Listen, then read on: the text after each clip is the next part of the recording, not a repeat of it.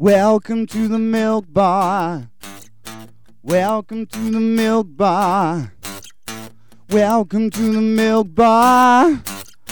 Welcome to the milk bar. Uh, welcome to the milk bar. Welcome along to episode 665 of the Milk Bar. Jason Forrest here with you as ever. And coming up on the show this week, TJ Hill shares news of his latest book, even though it's under a different nom de plume. Uh, we will also be hearing what's going on with the PQA Academy, as some of their students have recently won a film award. We'll be nattering with the team behind Dynamics Rock and Pop Choir, as they have got a great concert coming up to mark their 11th anniversary this May, and your chance to join the choir too, as they have members from around the Midlands. On top of that, we'll be nattering with Rob Cheesewright about the ongoing work being done following COP26 and whether the nations are moving on as fast as they implied they would when they got together last November. And also, we'll be hearing the world of Dougie Wright. Ah, Dougie, he's got a brand new single out under that name, working with Steve Nutter. It's going to be well worth a listen as we have a chat with him a little bit later on the show.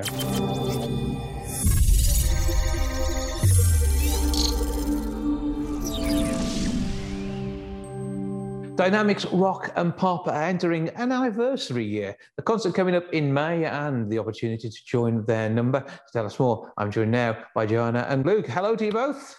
Hi, Jason. How are we doing? Very well, thank you. Long time no see.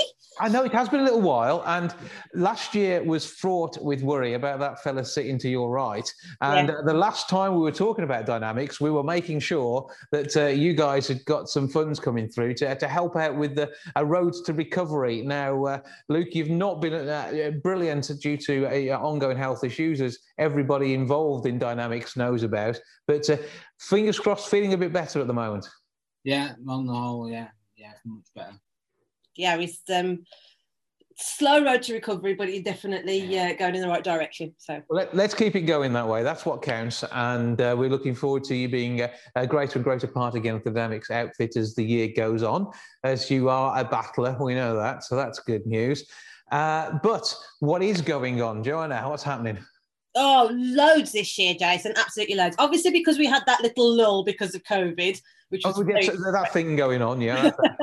so we thought we're going to throw everything at it this year. So we've just completed a, a, really good Christmas concert, which was fabulous and got us back on track again. Um, but this year, uh, we're celebrating 11 years as a collective. Uh, obviously, last year we were supposed to have our 10 year anniversary concert, but something stopped it. Um, so we're doing it this year, and we're going to have an 11 year anniversary concert. So we're going back and doing all of our greatest hits from the last 11 years. And to choose that has been so difficult but uh, we've got such a cracking playlist for May. Mm-hmm. Um. So that's that's the first thing that we've got uh, in the pipeline. Yeah, so you're probably thinking of it as, as, a 10 plus one anniversary as much yeah. as anything else. And uh, so, I mean, I've, I've been talking to you guys, what must be six, seven years now that we've uh, been uh, following what's going on. And I have seen you lot performing live, and uh, uh, that was over in Stourbridge. And a, a, fantastic night was had by all. And, and, really, you know, it, it is all about the sound, but it's also about getting people involved. And uh, your, your members pay to be part of a brilliant choir. It's a community group as much as anything else, with the chance to perform on top of that in front of all the friends and family. It is. Uh, it's developed into such a, a community. It's it's so much more than a choir now. I mean, obviously with the, the trouble that we've had over the last year, they've become family and they look after us and they're absolutely amazing. So we not we, we meet weekly for rehearsals, um, and we also have a bit of a social d- during that because we've we've got a bar where we rehearse. So of course we all gather around and have a good chin mag as well, which is brilliant. Mm-hmm. Um, but we do loads of socials. We've just had a Christmas party. We've got a Valentine's party coming up. We've got a summer ball coming up. We take them away on trips. Um, we just have an absolutely brilliant time. And like, during lockdown, we did quiz nights and we do all sorts of things. So it's when you get involved with it, you can get involved on just the singing level, or you can just get as completely immersed in it as you as you want to. And we try to do something every couple of months. So there's an there's event to look forward to every couple of months, and it's just a cracking, cracking group of people. Mm. And as much as some of the songs are going to have solo moments in them, you don't have to be a solo singer. You can be part of that you know, brilliance group that gives that the, the thunderous backing to uh, maybe someone who's singing a solo part. But all the songs are geared, so there is something for everybody of every level.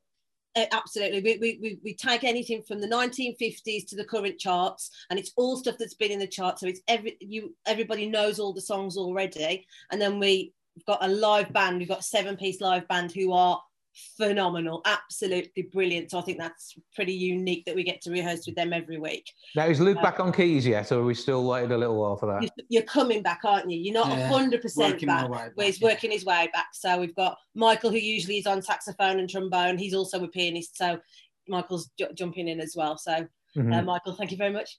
Yep, that's, Um, but again, it is all about a team effort, and uh, It- so you- you've been in been in good hands whilst you haven't been able to do everything you would normally do. But I say the the, the thing is, it, I, I, you know, Joanna knows how to lead an event. That, that, that- I, I think I probably just need to leave it there. That's it. But but you, I mean, as far as choir masters go, you are absolutely awesome. I I love the vibrancy of everything that happens on stage. And again, this is all part of that energy. You might think you could never get up on stage and sing. Actually, through dynamics, you could. Yes. When it- people come to me and they- they say, "Oh, I could never join your choir, Joe, because I can't sing," and I, I, I have a rant because when you're in a collective, everybody can sing. Everybody can sing, and there's something about singing in a collective and giving it some welly and really having a good sing. Everybody's in tune. We never hear anybody being out of tune. Yes, if you were to pick people out Matt, and do a solo, the worries come and but when they're singing as a collective, there's this sort of joint heartbeat, this joint sort of force. I don't know what it is, but everybody sings brilliantly. So anybody who thinks, oh, I can't sing, yes, you can. When you're in a collective and you're belting it out, everybody can sing. Well, because you find your key as well. I mean, the, the, the, the, there's different points and different parts of the octave that you can sing in. So you will find a bit that you can do. My, my, my absolutely horrendous vocal range uh, sort of has got, has got a gap in the middle of it. And I, when, when, when singing Christmas carols, I'm probably down here somewhere. And before you know it, I'm, you know, Gloria in Excelsis is about three octaves higher. I'm Uh, exactly and- the same, Jason. I have to change what the way I sing because I've got a very definite break and I have to change to get over that break. But and it, it's doable. You can do it. Mhm. So you can have fun, enjoy yourself, be part of a great social group, be there to share times, good times, and be part of a of a choir family. And I say Dynamics has got members from all over the Midlands. Yes, we've got we've got quite a big demographic. We actually found this out during during COVID because we had to deliver some letters to people. So we were we were driving around and we drove around to all our members, and it's quite a big demographic, isn't it? Sort of Hadley to Willenhall, is it? Um, obviously lots of people within the Dudley Borough.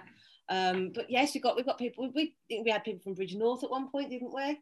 Um, so yes, the, the demographic is, is is is quite large, but people just they, they love it. They, they, they, they, love their Tuesday nights with us, and uh, and and people move heaven and earth to be with us, don't they? And It's, it's- about the ethos of the whole thing as well, and I think that makes a difference. And we, I know we've got some brilliant choirs in our area. You're one of a, a number who really know how to, to make it work. Uh, but uh, Dynamics is such a family and, and has been so welcoming to so many. And uh, you, you know, you, you've worked together so well, particularly through the pandemic. It's been brilliant to to see things. And the, I mean, the fun nights that you guys are having online each week with the theme during the first lockdown was, uh, uh, yeah, you can still find this on the Dynamics page. I take yeah, it. if you get like, much to our utter shame, yes, we used to do um, every Friday night to keep our choir entertained. We used me and Luke used to do a Corona cabaret, and it was a different theme every week. So if you want to go on and see us doing disco dressed up, um, you looked in like, like the, the chappie out of ELO, didn't you? Mm. Um, and we did a country and western night where we had an inflatable horse. Um, nothing. Basically, the Amazon man kept coming to our house every week with a new prop, um, and it was it was very well received by choir. It made everybody giggle, and they're all still there on the dynamics page. So we've got lots of videos. So if you want to see the nutters that lead the choir, you can see us. But more importantly, there's videos of the choir as well and what we get up to, and you can see what sort of things we Yeah. how we perform and what we do. And we're a bit we're just a little bit different, I feel, to because we do quite a bit of choreography. Nothing too horrendous and too strenuous, and it helps us remember the lyrics because we don't have lyrics on stage. We uh, we, we we learn the words and it's great. It's absolutely brilliant. Yeah, I'd say musical mayhem doesn't even start to cover it, but it is jolly good fun, which is the bit that counts. Right. So uh, uh, now, I mean, it is January. Everyone's recruiting for everything. You're recruiting for new members if people want to come and join, and uh, I think you're working towards a kids group at some point during the year as well. So I am indeed, keeping yes. posted on that one, uh, Uh, and we'll we will But keep we've had you on about that. eight people start already this year, so we've we've only had one rehearsal so far this year, and we've, we've already had eight new people start. So that's really good.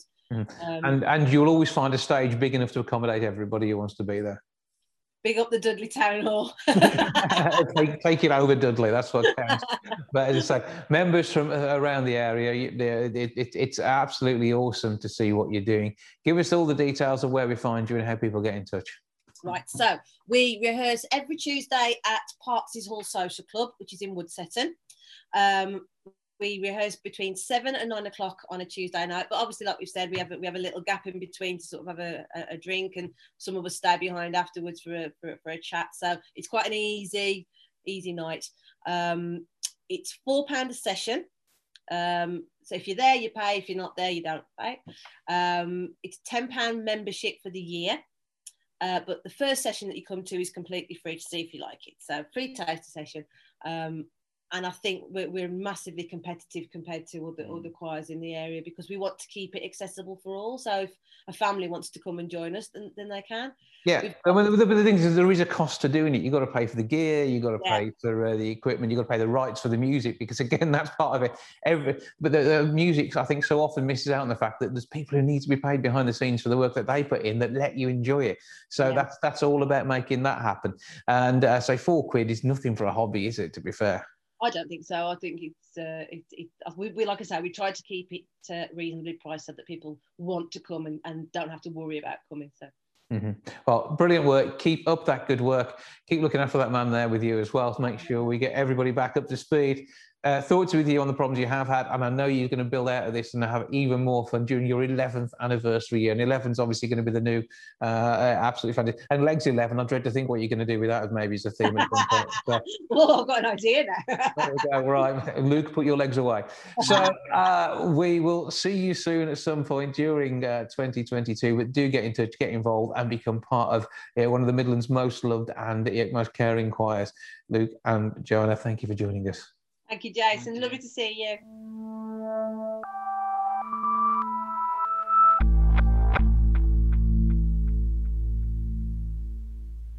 Uh, Dougie releases Billy Bailey's Blackbird on the 28th of January. He's here now to tell me more about it. Hello, sir. Good morning, Jason. How are you? I'm good. I trust we find you well. Yes, fine. Well, I hope so. that's good. That, that, that's what they're telling you. You're all right. That's what counts. So, uh, what is going on here then? Because your drumming is an absolutely awesome sound, brought to life so many, many pieces of, uh, of classic music over the years. And you've got this single in your own right now. What's happening?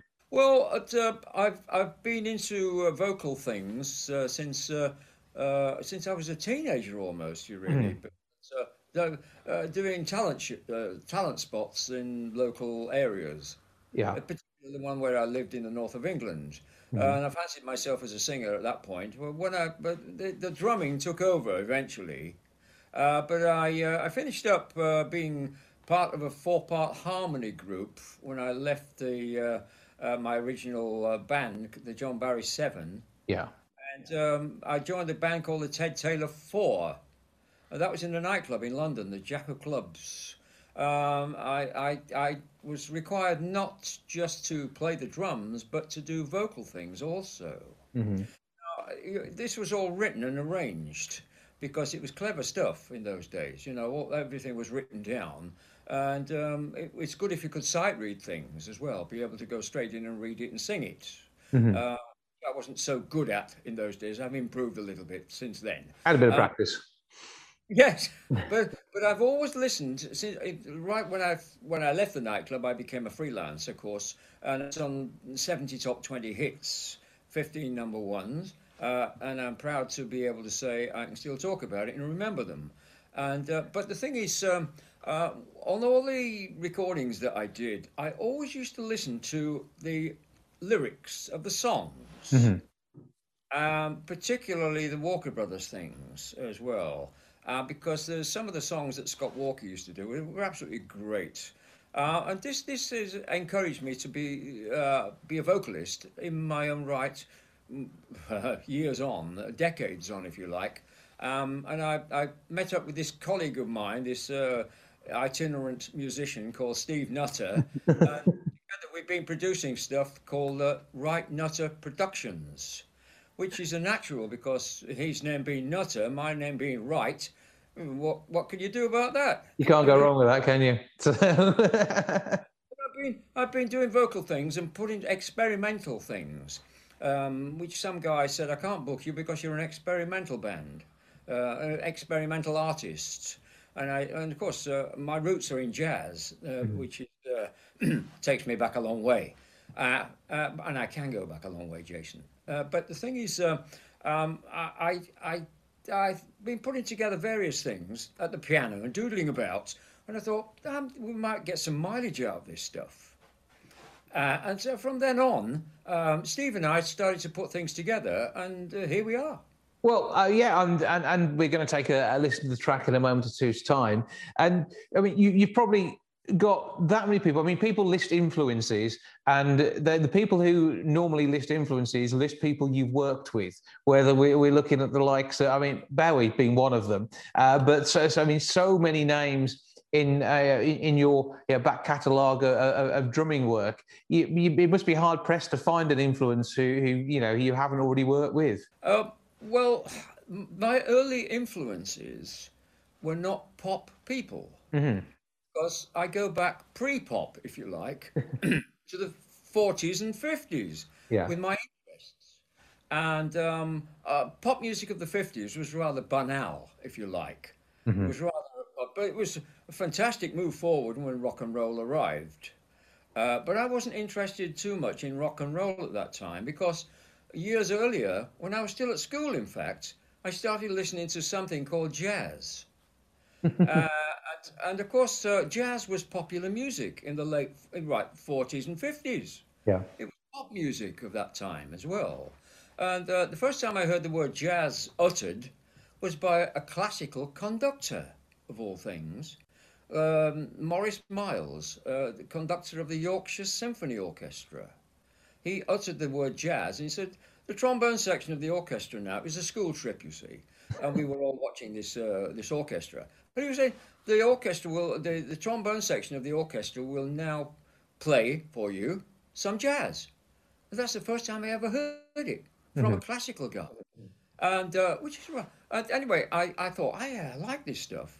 But I've been in, influenced uh, and introduced to popular music and boogie woogie, which was a big pop thing in mm-hmm. the 40s. Well, way back before that, well, because it's, it's, it's, boogie woogie fun jazz. Uh, is that is that how we should say it? kind of uh, rolling piano style. yeah. Um, and uh, of course, uh, the greats of the, the piano were all uh, black guys from the blues artists of the 20s and 30s. Mm-hmm. Um, and I used to listen to this before pop music arrived, if you like. And I was influenced by all this. Uh, and of course, eventually, uh, I thought, yeah, I like, I really like this. But it was all trad music I was listening to. Mm-hmm. Then suddenly, I heard this changeover to modern jazz, bebop. And I thought, hey, what's going on here? This is great. And I, I started unknowingly, I suppose, I was uh, listening to the guy at the back, who was the drummer. Mm-hmm. And I can mention amazingly amount of drummers um, from the 1920s and 30s. That's where all the greats arrived. That's when they arrived. But some of those guys uh, were influenced by the drummers from the American Civil War, which the 1800s. It's quite a tradition then. We're going back a, you know, a fair few decades here. Yeah, well, the drumming thing took over, you see. Yeah. And I thought, I'll give it a go, see if I can hack this. so I got myself some drum lessons at the local music shop in Leeds, where I'm from. Mm. And um, uh, he was a good drummer, um, Alex Sidebottom, good Yorkshire name. But he was he didn't like calling himself Alex Sidebottom. He called himself Ad- Alex City Bottom. a novel way of saying side bottom. so uh, so there's a lot of madness attached to what I've been doing the other years, but that's great fun because it keeps your mind active anyway. And you've just about made a living at it, haven't you? I, I am surviving. that's, what. I think uh, I, I don't know about this, but I think I might be the only surviving practicing drummer from the early '60s on the session scene and all that. Well, I say yeah, that that session work has, has seen you through, and as I say, the number of hits you've appeared on. And has this also meant you've had, you've gone out on the road as well when you've been working with these bands in the past? I never went out on the road with the bands that I worked with in the studio. Mm-hmm. Um, what we did in the studios, all the all the people in the studios were covered by the the backing bands of the artists when they went out on tour. So what we played in the studio had to be copied on stage by the bands that they were working with. And and, and when you're a skilled session drummer, actually, you've got uh, you uh, you're giving them a lot to live up to when it comes to recreating your work. Well, yeah, but the thing is, Jason, you can't be too technical, otherwise it ceases to become pop music. Mm-hmm. You're you're moving from the genre into too too many uh, improvising ideas. Um, pop music is not about that. Jazz music is, but pop music is not. You see, I use my jazz technique to, to take into the studio with me, and um, uh, and uh, I took ideas into the studio from my jazz uh, genre earlier, uh, and it, it, they, it, paid off. But mm-hmm. it, I simplified a lot of my drumming from what I used to do. Well, I mean, my, my drumming now is not as fast as it used to be, if if, you, if I can say that. But the thing is, it's I, I find it more interesting to play drums now because mm-hmm. I can pick and choose where I'm going to play things, how I'm going to play things. But if you get too technical, you say I was stopped in the middle of a track once by the producer, and he said, "Dougie," he said, uh, uh, "You're getting too busy." Well, mm-hmm. I thought I was enhancing the track. This is a common fault with drummers they get too busy. Um, this is the, the, one great thing about people like Ringo Starr and Charlie Watts. Um, they put they laid it down uh, and they did exactly the right things for the groups they were working with.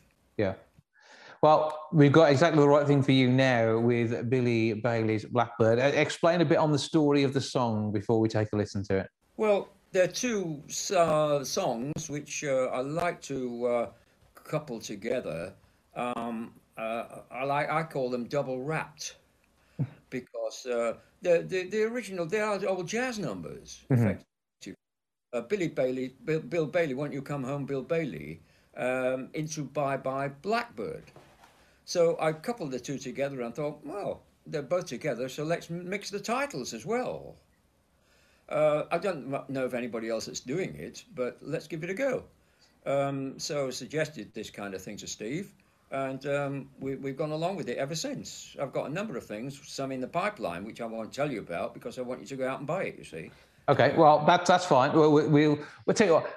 I could talk to you for hours. I could listen to your stories forever, uh, and uh, there's lots more to tell. And uh, we're looking out for our Dougie, basically Dougie Wright, that man there, uh, and uh, the, the, work that you're doing with Steve Nutter as well. This is going to be. Uh, you're sort of creating a, a genre on your own, really, here, aren't you?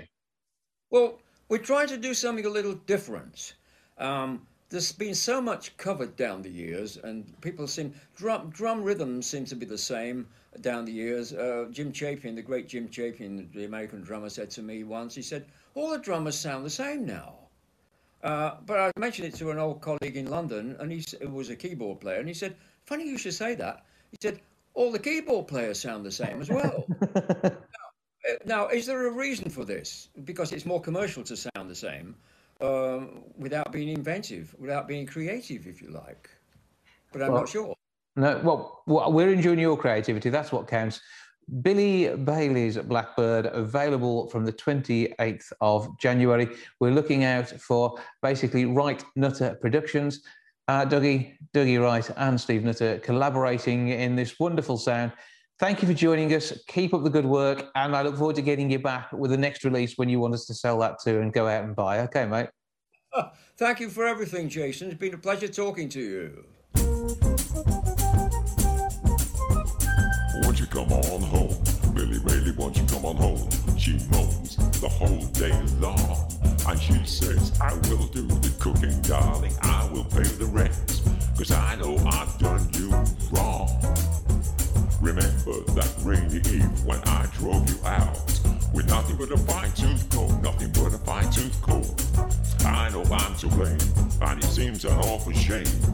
Billy, Billy, won't you please come on home?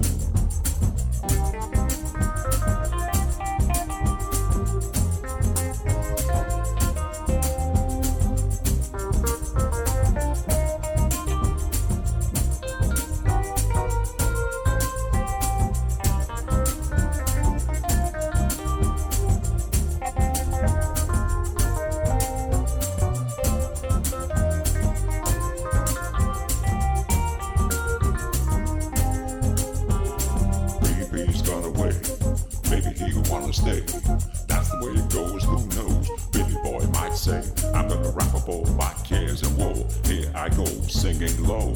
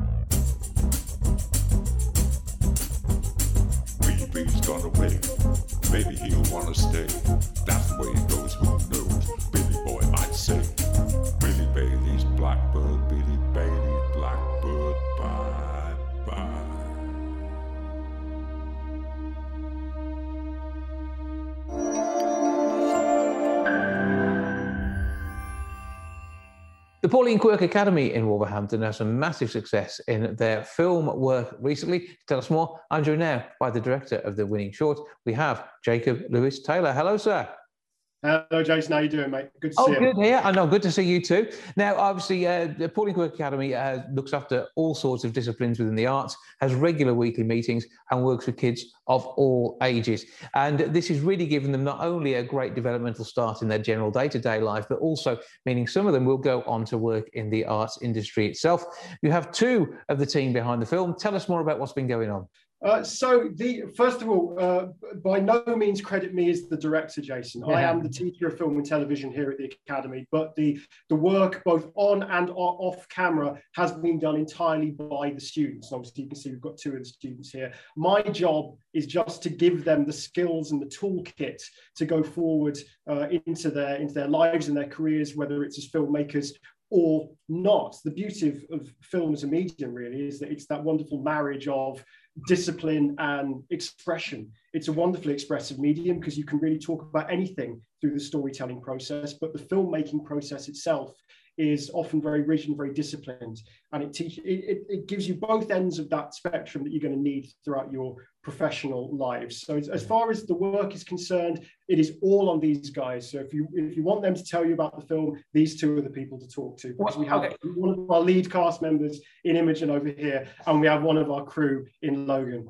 Yeah, okay, okay. Logan's been working on sound. Imogen, you play one of the uh, the lead roles. So tell us uh, the name of the film to begin with and how the story progresses.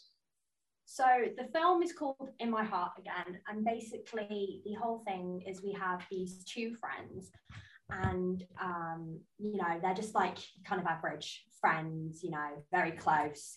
But then eventually, as they get older, and the boy ends up moving away, and so the girl back at home is a little bit, you know, she's a bit upset about it. They've been friends for a very long time, so you know, kind of them being split up does damage the friendship a bit, but they try and stay in contact, they stay on the phone and everything, and that carries on as they progress, you know, even older. And then um, this is coming near to Christmas. Um, the girl and the boy are kind of like maybe teenagers, and you know, they're kind of progressing through their lives. Um, so the girl starts wrapping a Christmas present for the boy to send off to him Mhm. when um, she hears a knock at the door and she goes and he is there wearing a present that they've had from many years ago when they were younger and they've kind of just connected back again at friend, as friends and they're back home together. Mhm. And, and, through the, the work that you do at PQA, obviously you're, you're a group of friends there who uh, you know, have been come from all different backgrounds across the city, and uh, but with a common interest. And it, it, telling stories like this and, and the way in which you work as a team, it must, must be great then to, to tell a story of friendship and, and, and maybe reflect some of the, the ways in which you all interact at the group. Mhm. Well, one of the great things about the filmmaking process is that you can get a group of people together, especially when they're young filmmakers and young practitioners like them, is you can get them together. When they put their heads together, they're able to tell a story that really resonates with them as an age group and as a, a group of individuals. You know, we were given essentially carte blanche to tell whatever story we wanted, as long as it was based around Christmas time. Mm-hmm. And when these guys got in a room together, they really wanted to tell a story all about the distance that they feel um, at Christmas time, whether it's because of, of the, the pandemic that we've been experiencing, or whether it's because the fact that technology has such a massive impact on our lives. I mean, there's a couple of scenes in the film yeah. where you're, you're, you, we tell the story through FaceTime, yeah. um, which is a, a bit of an interesting filmic device. But you know, they got a chance to tell a story that was really resonant to them, and I think that's probably one of the reasons the film had a bit of success in a national competition is because it spoke to them as an age group. Mm-hmm. Yeah, and um, obviously you're helping guide them through the use of the equipment and the media and, and the way in which they can tell a story that may they may not have thought of, and then it's, it's getting that to, uh, as, as, a, as a seed, and, and then they sort of develop their own ways of, of doing this as they then go forward.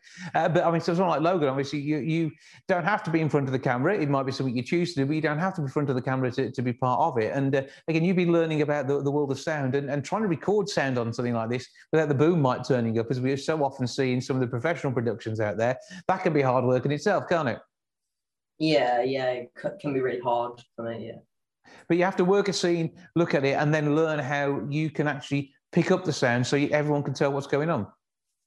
Yeah, without the sound, it's like you can't really tell a story. It's just like with visuals and sound, they just work hand in hand together. It makes the movie. He's absolutely right. He's absolutely right. You you cannot really have one without the other. And if unfortunately one member of the team or, or a, a group in the team drop the ball on one or the other, it hinders the film. I mean, there, there's a great quote from Michael Keaton, the actor, and I can't remember the context of this quote, but I remember I brought it up in class before, where he says that filmmaking is a team sport. And it's absolutely right. You, you have to have every single member of that crew working well in tandem and communicating in order to make a good film. And that's one of the skills that, that we try and impart in film and television as a class. You know, we have kids all the way from age six up to age 18 on set making films, learning to work within a team environment mm-hmm. through the medium of film. And that's where a film like this works so well is they had to put their heads together. They had to work well as a team in order to get a competent finished product that an audience could enjoy. Yeah, so a National Film Award, which is absolutely brilliant, and long may the sort of success that PQA is seeing there continue. I say it's not just film and TV, but it is across the board in so many of the areas. But this gives them an understanding as well. You, you sit down and watch a TV show, and it, you, you, start to learn that actually you, you, watch something like EastEnders, where they may have the luxury of having multiple cameras uh, on, on different parts of the scene. But you look at other uh, programs, and it might be someone's gone offset, and when you're offset, uh, uh, and, and, you're actually working in, in the real world uh, uh, rather than somewhere which has been built specifically for a program like Coronation Street or EastEnders, you start to, to, to watch how camera angles are, being done. So they've, they've clearly filmed the scene twice, and mm. one from one angle and one from another. And if you're looking at a person's perspective on, a, on, on something, you start to see that when you get that understanding. And right. the, the kids start to analyze the programs that they see and learn from, from watching TV as well as then allowing them to make it themselves. Absolutely right. I mean, you know, when you turn your brain off and you watch a finished piece of film or a finished piece of television, it can almost seem like magic that's that's sprung up automatically. But actually, there there are so many technical sides to the filmmaking process that a lot of people don't even know exist. I mean, Logan, for example. I mean, what did I have you doing on the last day of shooting? Uh, it was like minus two outside, and I had to go and put a massive black blanket over the window that where we were shooting the scene and to block out the light. And I had to stand there for like a full 10 minutes, just putting up this blanket in minus two in my little jacket and just going, please. I mean, poor old Logan's suffering for his art, but this is a great example. People don't realize that there is someone on a set holding a piece of polystyrene or a piece of fabric, oftentimes, blocking the light from the sun so the lens isn't flaring out with the light so you can get a good shot. You know people don't know that these jobs exist. And one of the things that, that we do here in film and tv class is not only introduce them to these slightly more esoteric slightly more alien film roles but also introduce them to the idea that roles like this are part of the, the process of teamwork. You have to you know get your hands dirty roll up your sleeves and do the job to make the product work to make the final film come to life. Mhm. You know, and we've got, for example, we've got one of our students on the set of a BBC funded short film today. And I know, and I have every confidence that he's going to step on set today and look at every single member of that crew working together as a team and know exactly what every cog in that metaphorical machine is doing. So he's going to be able to step on set as an actor or as a crew member. He happens to be an actor today, but whether it's as an actor or a crew member, he's going to be able to step on set with confidence, roll up his sleeves, and work as part of that team. Mm, And what PQA do is you get a background to all of that. So it could well be you may be the star of one show, but then next thing uh, you'll be actually be holding a camera or uh, doing that. If again, that's skills that you want to develop. And PQA allows kids to do this, and it's not just in film and TV. There's all sorts of areas in theatre, music, and and uh, so much that you do uh, from the uh, the annual trip down to uh, the Royal Albert Hall as part of the PQA setup nationally, or whether you're actually just producing just putting on a show in Wolverhampton. There is so much going on. How do people get in touch if they think this is going to be right for their, well, I think you said six through 18 year olds? Absolutely right. So we run from ages 6 to 18 in the main academy.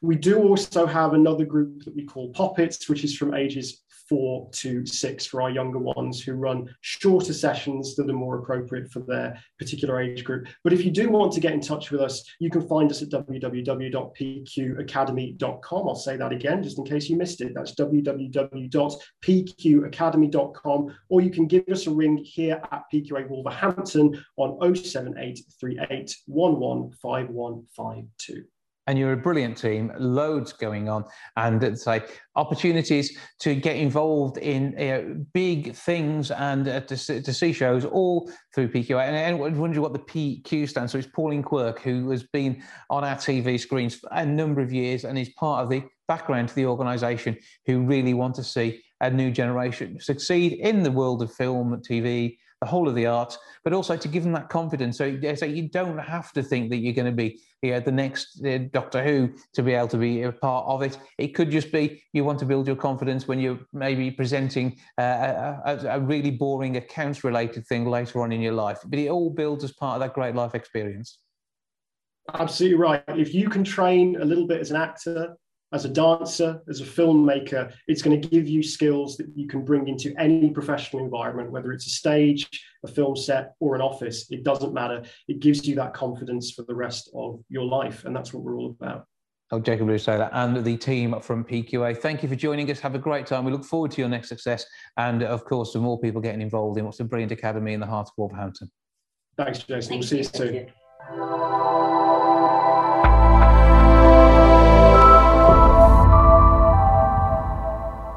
We're now two months since COP26 and the environmental pledges that were made by so many nations should hopefully be starting to come into play.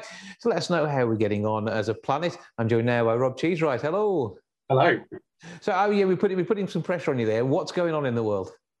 Yeah, well, the first thing that I'm, I'm very conscious of is that it doesn't feel like two months since COP. Someone said it to me the other day, and I was like, really? It feels like months ago because you know, the world seems to have moved on so fast and you know, Downing Street's at least had about 30 parties since then. So it, it's very hard to it's hard to say. I think the the difficulty is so much of it's happening in secret. So the UK still has the presidency at COP, and we haven't really heard much from Alok Sharma, who ran COP on the UK's behalf. Um, but I think the, the promising thing we have heard is that Egypt, which is hosting it uh, sort of next autumn, has said it thinks, um, you know, it's confident that it can get more impressive outcomes. So Mhm. if you anyone who remembers what we, I was talking about a fair amount last time, you know, the aim was to keep 1.5 degrees of heating in play, um, but all the, the commitments that were made in November didn't really get us there. So Egypt is confident that we can get a bit further than that. So um, yeah, it's all still to play for. It seems like the world has almost got a bit distracted by uh, other things rather than the environment. At the same time, you know, in Australia we had 50 degree temperatures last week. Um, and we've got horrific fires in North America. So you know, climate change isn't isn't delaying; that's still happening, and it's getting worse and worse. Mhm. And um, but it's it's gone a bit quiet in terms of public announcements on climate. The UK government is doesn't seem to have done a huge amount since since November. And Well, um, anything- anything could be happening in the UK government and we wouldn't know about it because the press has decided its current agenda is you know, they're picking up on, on events which although uh, you know, may be upsetting to people, actually have no relevance to anything that's going on today. And it's really about time they started picking up on the real relevant stuff, which is things like the environment. I think that is the big challenge, isn't it? Because what's happening with what's going on, and and and and, and its importance could be that if it brings down the government, that's that's huge, Yeah. and that's kind of what everyone's gunning for. But at the same time, it's massively distracting everyone from delivering actually real policies forward. I can't think of the last time that the government actually did something that, that was meaningful. You know, announced announced a policy on pension reform or older age care or anything. You know, there's no there's no real drive to do anything. So we seem to be stuck as a country. I sort of take more hope in a in a weird way globally. I mean, the, the launch of Don't Look Up, the Netflix film, uh, around uh, you know the you know the story of the film, and I won't won't ruin it for everyone. Is Of you know, course. comet it's a comet heading towards Earth, and, and essentially the comet is a, a, metaphor for climate change, and you know that's got hundreds of millions of views, and people seem to love it. So I think almost public awareness and public consciousness gets bigger and bigger all the time, and actually I think that's probably why I think in the end the politicians will catch up because we're we're all we're already. You know, we in our home lives we're doing these things. Um, you know, we've been recycling for years. There are people that have been doing veganuary and, and re- reducing their meat uptake. People are, you know, was the second best selling car in the UK last year was an electric car. You know, we're all starting to make these changes in our lives, regardless of whether the government steps up to the plate or not. And I think that will only accelerate. I think we will um, we will do it. I think us, the great British public, normally put our shoulder to the wheel and get stuff done. It has to be based on consumer requirements. And I'd say we- we're consumers, and that's the problem. We consume too much or consume the wrong things, or we, uh, we're actually uh, destroying the environment by the nature of the products that we're buying. So that's, that's what we need to do. We need to make sure we're having that conscience. And, and it may not always be the cheapest option, but having more, you know, having less of the right thing rather than more of the wrong thing is an attitude that we need as a people now. Yeah, absolutely. That that was that was the big theme of an article I wrote on uh, Pinwheel's website uh, recently about low carbon diets and around you know better to have less but higher quality meat rather than lots and lots of low quality meat, and you can often lead a better life, uh, have better quality things uh, if you do do it the most environmental way. You know, it's it's logic that our that certainly my parents and grandparents had, you know, buy buy cheap, buy twice, and actually you're better off buying something better quality, and then it will last longer and it's more repairable. Now, obviously, if you can't afford to do that, you can't afford to do it. But it, it's one of the, it's actually one of the, the the sad things in life is that people that can afford to do that actually get better off because it lasts three times or four times longer than the, the cheaper thing. So I think if we I think being careful about what we consume is really important. And actually, as I say, it's one of the things that we've been focusing on a lot since COP26 uh, of- in what we're doing is we've been looking at detailed guides on how people can do this stuff because I think that's the really hard thing. If I said to you, well, how do you get solar panels? Do you know? Do, how do you um, a heat pump or an electric car or any of these things? You know, where do you start? So we've been putting how-to guides with really kind of um, factual information in there, not just you know they're good or bad or whatever, but how do you do it? Who do you call? Which Mhm. website do you go to first? What things do you actually need to think about before you even start? Is your house likely to be ready for it? That kind of stuff we're starting to put out there. And there's good and bad in everything. I mean, you know, if you've got a, a car that's perfectly you know, working order, three years old, uh, having an electric car this year actually is going to be worse for the environment than you continuing to use your old one because of the cost of, of manufacturing these things. We have to look at you know, when things come to an end of a serviceable life, that is the time at which we want to replace them. And again, this is what we need to think about across the board. It- do you need the latest mobile phone? I didn't upgrade my phone this year. You know, it, uh, I, I financially that was a sensible move for me, and environmentally it's a sensible move because I have stopped another phone being produced that, that's unnecessary. And uh, you know, I, you might have multiple devices to do different things. Well, you know, sweat the asset, make it work as long and hard as it can, and and that's the sort of attitude that we need alongside then making an environmentally friendly choice when we need to change. Yeah, exactly. I mean, that sort of almost throwaway society. I know that's a cliche. That didn't exist until quite recently, did it? And I did change my mobile phone this year. I used to have a Fairphone, which is a really ethical type of phone. sadly, it, it, didn't work as well, and it lasted about four years. But I had to get rid of it. I got a refurbished phone this year for mm. Christmas. Actually, my wife got me a refurbished phone.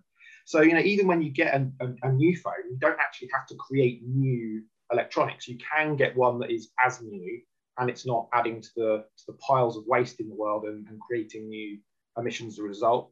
And, and, you're right about electric cars. I mean, they are absolutely the best thing to buy if you need to buy a car. But if you don't need to buy a car, keep your old one because the embedded carbon is, is massive in a car. And not only that, but um, try not to use the car at all. I mean, the, the thing that I'm so excited about with electric travel is our e-bikes. Mm-hmm. There are now bikes that have a range of 50 miles you know, you know, these you can get to the point where and cargo bikes as well, so you can even transport your shopping in them. Where for, for trips of sort of 20, 30 miles, which is, you know, most of us very rarely do trips over that. Um, you know, getting to the point where the car might not be the best answer at all. Mm-hmm. Yeah, and so an increase in use on public transport, greener public transport would be a useful way of doing it. Public transport actually goes where you want to go as well. I think that's one of the things we need to address. Uh, as, as, as it is, I remember from my youth, and we probably had more buses then because it was during the advent of the uh, uh the, the, community uh, minibus, which was a, a, scheme that was was sort of uh, run, and there we end up with these bus routes which are slightly less environmentally friendly because they got a big diesel bus on it rather than the little minibus. Now more minibuses is you know more carbon than one big bus but it, if it can take a car off the road actually it's not a bad thing. So we, we need to look at the way in which this sort of structure works and that is government. That's something that we can't do without them. Yet we can control other things and demand from our mps what we need to make our lives right and more environmentally friendly. So we can do things at a pooled cost rather than at a greater one to the environment. Absolutely, and that is the role of government, isn't it? and You know, where where they can make bigger choices on all of our behalf to help. In it, in the, the really sad sad stories around rural bus routes that are now being closed again, and, and you know, uh, parts of where I grew up, you know, you, you got a bus in the morning and a bus in the evening, and that was it. So if you, if that didn't work for your shift where you're going to work, you couldn't use public transport. So, you know, that is a real a real challenge. A lot of a lot of what we just talked about there, you know, it's electric cars, um, mobile phones is actually thinking about the, the, the, situation as a whole. You know, we hear so much about climate change, and of course we do, because you know we've we've got about eight years at our current rate of consumption before we will miss that 1.5 degree target. If we miss that 1.5 degree target, we cannot control what happens next. Whether it's the ice caps start to melt and release more methane that makes the warming worse, the floods and the fires that will happen. You, know, you can't really adapt to it. We, we talk about climate adaptation, but you know, there are there are really rich, well-adapted countries like Germany, Belgium, Canada, America that are suffering from this. The UK could be next. It, it, it doesn't really discriminate on geography. Um, and so I, I totally get the focus on climate change. It's quite scary. But actually, what we talked about with cars was the electronics, the, the, the precious me metal material in them, the tire rubber. With, with, with mobile phones, there are so many precious metals in them. You know, we are throwing away and it's going to landfill in parts of Africa, Eastern Europe, and China. Millions of pounds worth of precious metals. There, there, are, there, are, there, are, there are lead and gold and things in some of these mobile phones and kettles and fridges that we're throwing away that worth truly tens of millions of pounds. We should bring it back into the system so that we can reuse it better for the planet. But it's so wasteful. And the mm. environmental damage that gets done when some of these products degrade, the electronic, the the metals start to leach into the water, it leaches into the air, it, you know, it kills people, it kills fish. So, you know, waste and consumption are huge as a, as things we need to tackle. And, you know, I wouldn't say it's more important than climate change. Clearly, it's not, but it's all linked. It do all goes hand in hand. It's, it's, it's in the whole biome that we live in. Uh, you know, it, it, it, all has to come together as one. And nature's quite good at doing that on its own. It found a way of doing it over millennia. Uh, we, we've come along, we've, we've become a, a, spanner in the works, and it's those works that we need to cut back on so we don't have you know, sort of bigger issues heading forward. So eight years is our, is our limit, really, as we, we've seen. And that's probably being quite generous. The reality is we, we need to do something that stops it before then. Uh, and, and, you know, so, so we've got a chance of getting these things back. You talked about Pinwheel. Obviously, you guys are doing uh, a massive amount of work on this. Where can we go for more information on those guides that you have and uh, yeah, the, the, the bigger picture we're looking at here? Yeah, sure. So if you go to www.pinwheel.earth, That's our website, www.pinwheel.earth. And there's two things you can do there really. One is have a look at the story section, which is where we've got all of these guides, and we're adding more all the time to help people navigate these choices. And it's not about saying do more, but it, once you've kind of decided that you're interested in something, you need to know how. And it's really hard to work out, you know, where, where to focus your efforts. You know, if you just Google something, it, it's a bit, it's all over the shop, really. Yeah. And then the other thing you can do is you can you can subscribe to Pinwheel. You can sign up to a plan that, that tries to repair the planet. So we've got four plans. One that's based on land-based rewilding in the UK, a, an ocean plan that's based around preserving and protecting our oceans, a plan that's based around giving technology to people in the global south that helps them reduce carbon. Mm-hmm. And we've got a long-term plan about carbon removal. Now you don't need to remember any of that. if, you, if you did go to www.pinwheel.earth, you'd be able to have a little look at those. And if you did fancy funding planet repairing activity, you could do that from there.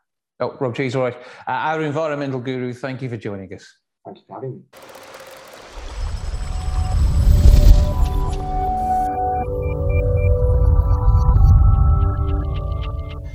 TJ Hill has a brand new book out and is here to tell me more about it. Hello, sir.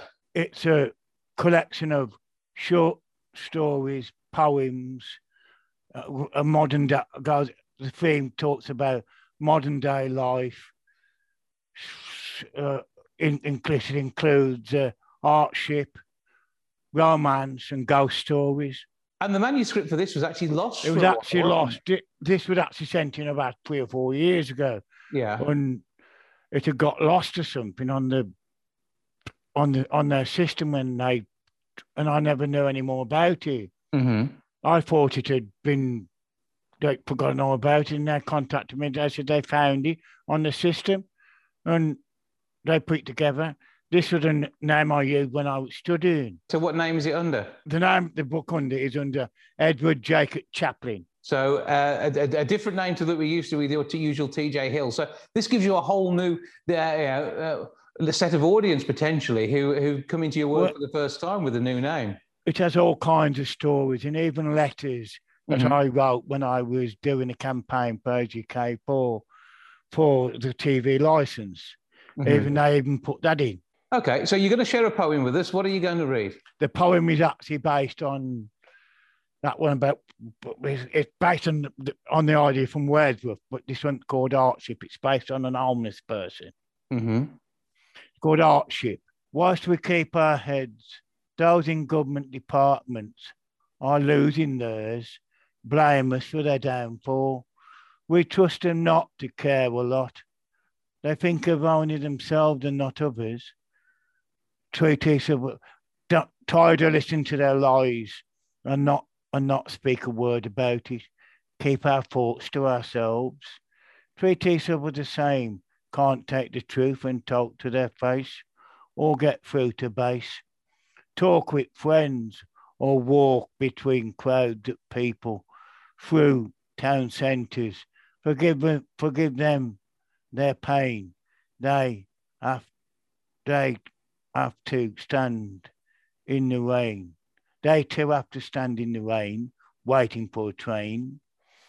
Watch them wait and pass them by. Have no dealing with hate.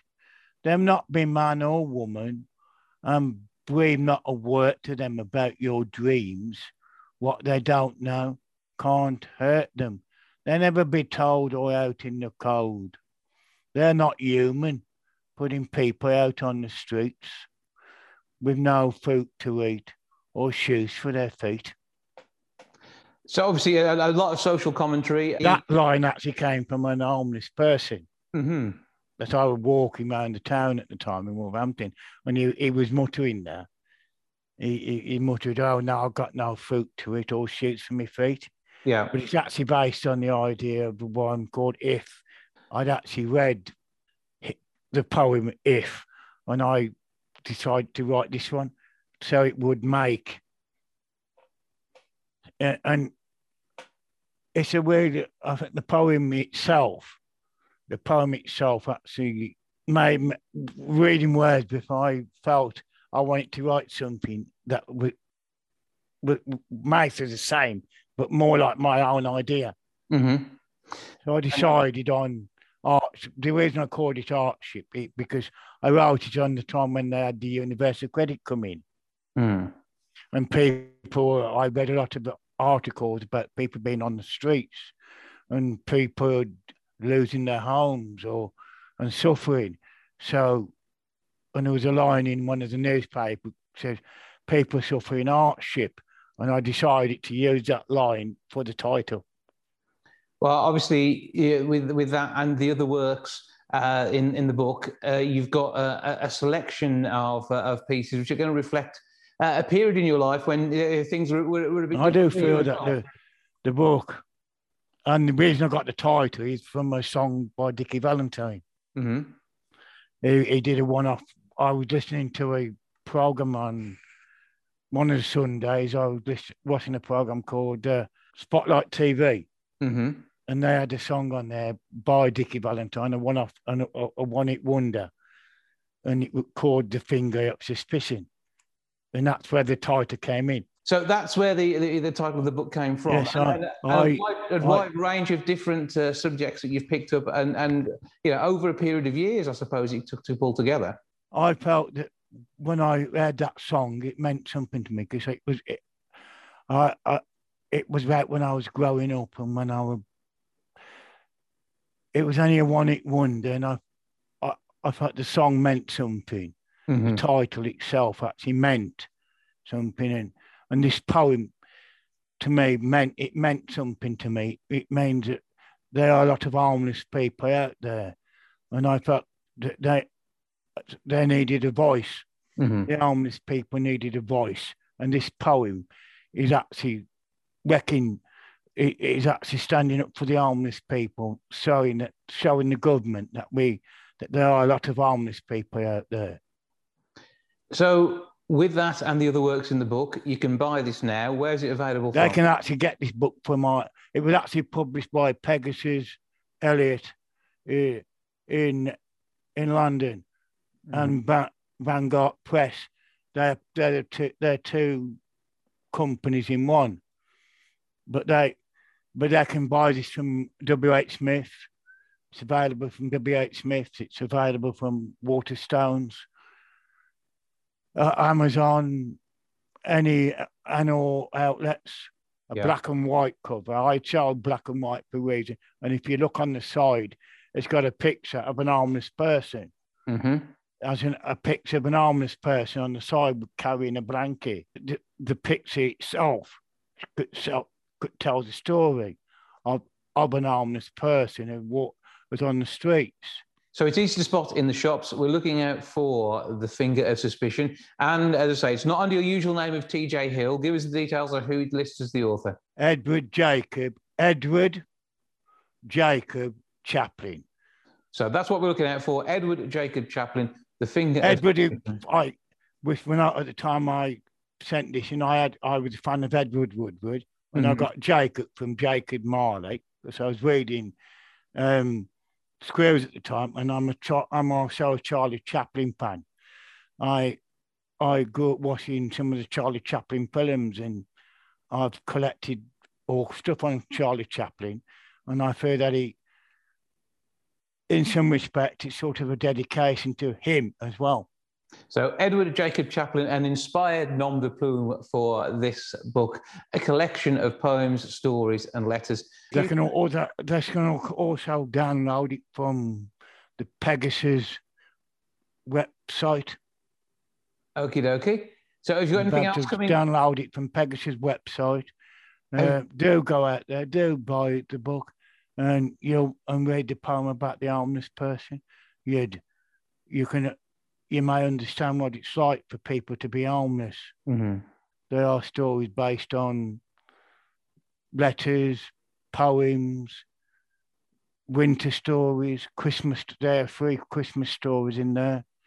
There also there's also a an El, couple of Elvis Presley stories in it. There's a story in that three three stories on Elvis Presley. So quite a collection of works there. The total page numbers is 166. So getting value for money as well. We like that, as you say, available in all good stores, downloadable from the Pegasus website and via Amazon too. I do feel that there are some, there are lots. There's one here called Winter, very small poem. It's about, it's called Winter. Mm-hmm. Cold nights, frosted days, people pass by, snow on ground, eating Bill's eye. And we got the face of spring. The wind blew down on the face of people passing by. Magpies walked across green grass. Spring popped its head up and said, I'm here. We can't wait to throw open windows, sending away the winter blues.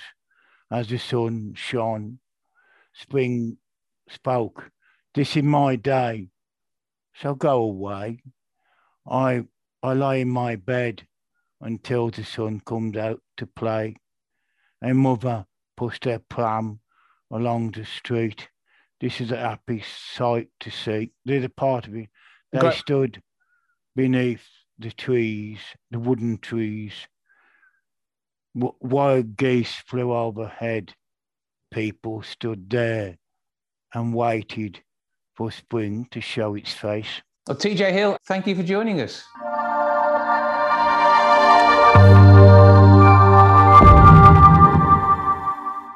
Well, that's a lot for this week. Thank you so much for joining me back with episode 667 next week. I'll see you then. Ta for now.